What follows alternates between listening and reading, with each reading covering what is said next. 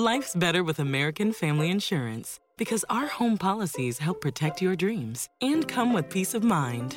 Save up to 25% by bundling home, auto, and life. American Family Insurance. Get a quote, find an agent at amfam.com. Products not available in every state. Discounts may not apply to all coverages on an auto or home policy. Discounts do not apply to life insurance policies. Visit amfam.com to learn how discounts may apply to you. American Family Mutual Insurance Company SI and its operating companies American Family Life Insurance Company 6000 American Parkway, Madison, Wisconsin. One of the best high schools in the country is on the edge of Manhattan, just a few blocks from where the World Trade Center is now. Stuyvesant. I think that there's a feeling of there's a sense that it's a special place. Mara Gay writes about the city and the city schools for the New York Times editorial board. It just gives a sense of importance of being elite. Four Nobel laureates have gone to Stuyvesant. So has Attorney General Eric Holder and jazz musician Thelonious Monk. Before Frank McCourt won the Pulitzer Prize, he taught English here. I mean, you walk in and you can kind of feel the especially the entrance has this soaring entrance in Tribeca. And there's a sense that people there are going places, that there's kind of competition in the air, excitement. This competition, it's part of what's become controversial about this school because it's a competition that seems to have filtered out whole classes of people. Just seven black students were admitted to Stuyvesant's incoming freshman class for next year. That's out of nearly 900 kids. When this news broke last week, the Times tracked down a few of the black and brown students who go to Stuyvesant. They talked about the excitement and dread of getting into a selective school. One boy said his mother warned him he was going to have to put on his armor every day. It was heartbreaking. It was devastating. I think as a adult who is biracial, who has been through similar experiences, I read that and it brought me to tears just thinking about how lonely it must be for these kids. Mara still remembers what it feels like to be lonely in this way. She says white college classmates would ask her what her SAT scores were, and it felt like she was being asked to prove something. And I was thinking about that today with these kids, just reading them, hearing them almost speaking from the page, talking about not just what it's like to be the only black person or Hispanic person in the room, but what it means that they are having their intelligence questioned. And what that says about them is nothing. But what that says about the culture that we've created in these schools is extremely disturbing.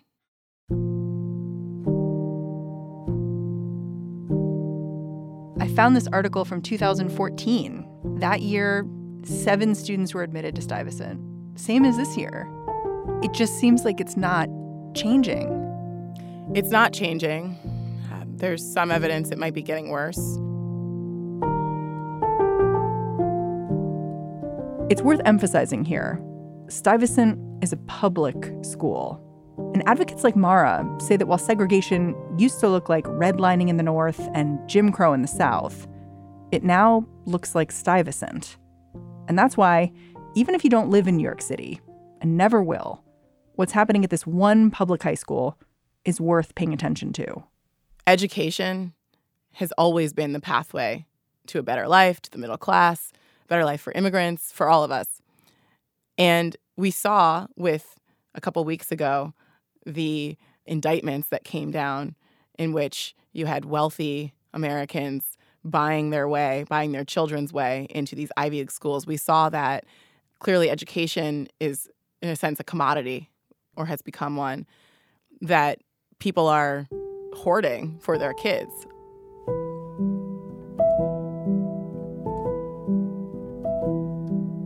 In New York City, these these high schools are a symbol of what we all see as just the best opportunity to get ahead. I mean, you, everybody wants his kid or her kid to go to the best school, and that's just normal and natural. But if we aren't allowing um, every kid from every school and every background the same opportunity to attend the, these schools, then something's broken. I mean, these are schools. They're public good. They're public schools. We're supposed to be finding kids who have the best aptitude and the best love of learning and putting them together from all parts of the city. That's the dream. That's the dream. So, what went wrong? Today on the show, Mara's going to explain what she thinks went wrong here. How did the crown jewel of New York City public education come to look so unlike the public? And why has this problem been so difficult to fix? I'm Mary Harris. You're listening to What Next? Stay with us. This episode is brought to you by Discover. When it comes to your finances, Discover wants you to know they are the credit card that is always there for you. With 24 7 US based live customer service, everyone has the option to talk to a real person anytime, day or night. Yep, that means no more waiting for quote normal business hours just to get a hold of someone. We are talking real service from real people whenever you need it. Get the customer service you deserve with Discover. Limitations apply. See terms at discover.com/slash credit card. part of what makes this story really interesting to me is that when we talk about our educational system, we like to talk about it as a meritocracy, as the best people getting ahead. And we sort of like the idea of purifying like who gets where and making sure it's based on some kind of metric we all agree on. And in some ways, when you look at it from the outside, it looks like that's what Stuyvesant and these specialized high schools have done. The only way you get in is a single test. It's not grades, it's not recommendations, none of those soft things. Tell me a little bit about the test you have to take to get into these schools. Sure. So the SHSAT, as it's called, is a, a single exam that the eight specialized schools require by state law. Does anyone and else do it like this? No, no one else in the country does this. And I would also add that Harvard, Yale, none of the Ivy League schools, the University of Michigan, where I went, none of no competitive school or college in the country only uses a single exam as the single criteria of entry. We are the only ones who do this. We stand alone. How did it become the test?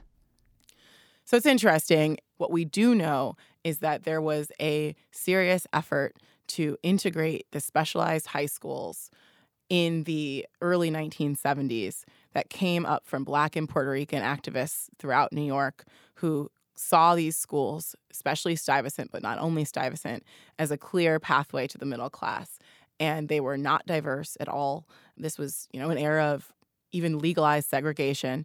And so Mayor John Lindsay, who's you know, the liberal, great liberal hope at the time, agreed to make an effort to desegregate these schools. And in response, communities who did not support that, white communities, white communities went to Albany when they couldn't get a hearing at City Hall, and they convinced two lawmakers, Hecht and Calandra, to introduce legislation that essentially took away the ability of the city of New York to control the admission process at these specific schools. And that legislation, Hecht Calandra, still stands today. And it is what allowed and paved the way for the SHSAT to be used as the sole criterion for entry, where other schools that are also wonderful and, and considered very competitive in the city, uh, who are not these official quote unquote specialized schools and not therefore under Albany control, have other admissions requirements. And when you look into it, people were upset about it at the time. There's this story in the Times article about a black legislator in Albany in tears as this passes because people saw this as a way for white communities to sort of circle the wagons and protect these places that they'd seen as theirs. That's right. That's an important thing to note because it tells you a lot about the context in which the exam was born. The test is charged. It's not this perfect test that came down from heaven. Now, there are plenty of communities who have managed to get around that. And we all want the best for our kids. So there's no blame there. Uh, but I think when you have a public school, it is a public good. And so there's a bigger responsibility. Well, so what happened once this test kind of became the sole arbiter of who gets into these schools? Because you look at the makeup of these schools over the years. And there was a time where I wouldn't say they were diverse, but they were more diverse. And then that changed. So the answer is we really don't know. There needs to be a much harder look at this. And one thing I was pushing for this week is for members of the city council to have a hearing on this, to call the Department of Education before the city council and get some answers about how this happened and how we got to this point because we we don't know and frankly until the past year or so this was an issue that was just as serious and just as urgent but was not getting the kind of attention that it is now. Hmm. In the last week since these new admissions results have come out, you've seen a lot of Asian families coming forward because these families are often poor, don't have a lot of resources, and scrimp and save so their kids can cram for this one exam and have seen results. And they've made this argument that we're working really hard and everyone should work this hard. What do you say when you get into a conversation with a family like that? So there's a lot there. So just to try and unpack that a little bit, I think, again, that it's not fair to expect parents to accept less for their children. I don't think that the onus is on these parents to stand down and kind of roll over and take whatever changes the rest of the city comes up with. I don't blame them for being upset. But I would say that, you know, just because a group of people is benefiting from an unfair system doesn't mean that that unfair system should continue. Hmm. And I think that when you have something like education, which is again a public good, it belongs to the entire city of New York. It belongs to all of the school children of New York. And I don't think this is an issue where there should be winners and losers. I think it's unfortunate and it shows you what the need is in this city for great public education. You know, I wish that we could just snap our fingers and expand and have more seats in these schools automatically. We can't do that, at least in the time being. But I do think that the concerns of Asian parents who have spent thousands of dollars that, frankly, I don't think they should have had to spend helping their kids prepare for this test, which, by the way, the curriculum on this test is not taught in New York City public schools. So, I mean, they are essentially being given the same unfair hand, and the communities there have organized a way around it, and they should not be blamed for that. But I also just want to say that the history of immigrant communities is very different than the history of black communities and also of Latino community, which is extremely diverse as well, as well as the Asian community. So I don't think it's an apples to apples comparison. And I I think that we have to be very careful when we suggest that certain communities or that black communities are not working hard or don't care about education. That's just not true. It's racist, it's what it is. New York City's mayor, Bill de Blasio, he struggled to be direct about the city's schools. He even avoided calling them segregated until this latest admission story popped up last week. But he has come up with a plan. The one good thing he has done so far is put forth this plan, which we have endorsed at the board, the editorial board of the Times, to take the top 7% um, highest achievers of every middle school and uh, try and offer them admission to the city's specialized schools. It's not perfect, but I think something drastic is required. And so uh, that's a, a, decent plan. But, you know, it's very easy for the mayor to suggest that because it requires Albany approval. So he doesn't actually have to get blamed for it. The mayor could, if he wanted to, right now, put that plan into place for the kind of larger group of uh, schools that aren't really technically specialized high schools. They're competitive, but they don't require the exam. He could do that. It's a much smaller number of seats. But he's not doing that. He's not actually taking the lead on this issue at all. But it also requires bringing in different constituencies. And I was really struck by the fact that when he came up with his plan, Eric Adams, the Brooklyn Borough president, came out in favor of this. And then a few months later, you saw that he was less in favor of it. And it was because donors who were Asian donors had withdrawn support from him. And it shows how challenging it is to tackle these issues. Yeah, I'm glad you brought this up about Eric Adams because, and I, I actually want to say, some people have talked about hearings. Carl Heastie, the Speaker of the Assembly, did say he's going to have a hearing on the issue. I think that it's a combination of not wanting to anger Asian communities who have been quite united on this issue, but there's also the issue that within the black community specifically, there is not a single line of thinking about integration.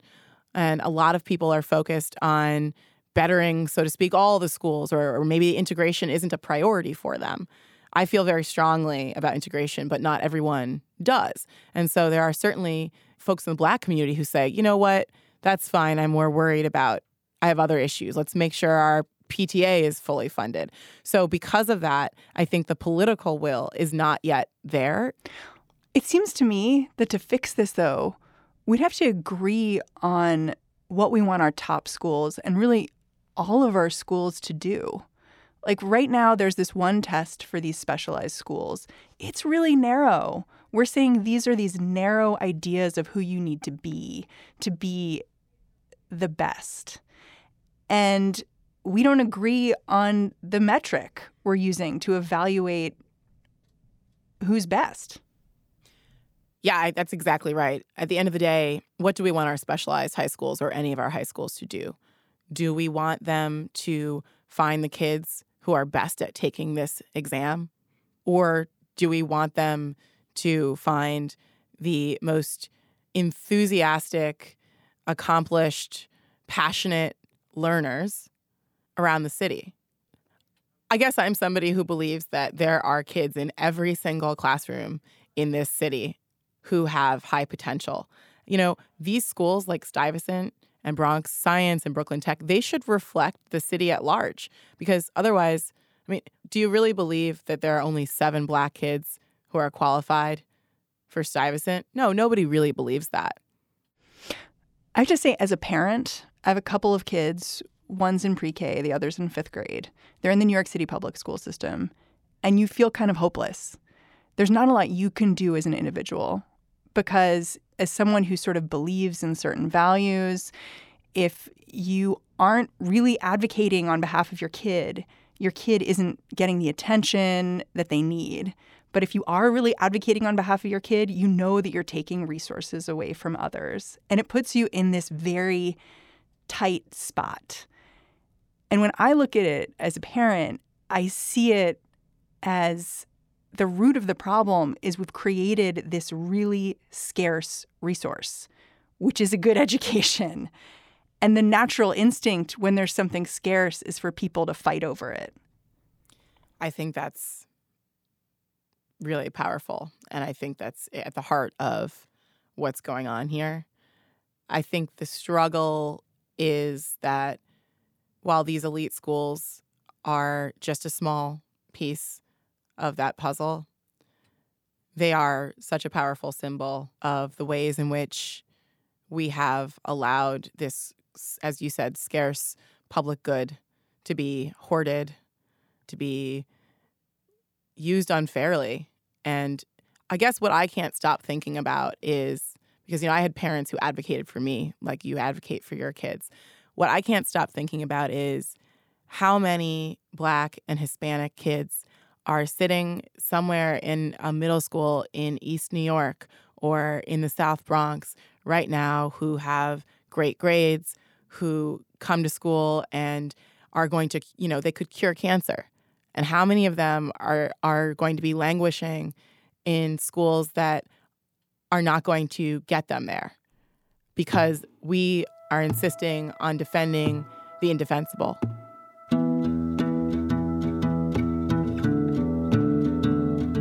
Mara, thank you so much for joining me. Thank you so much for having me. It was a great conversation. Mara Gay covers politics for the New York Times editorial board. Okay, that's the show.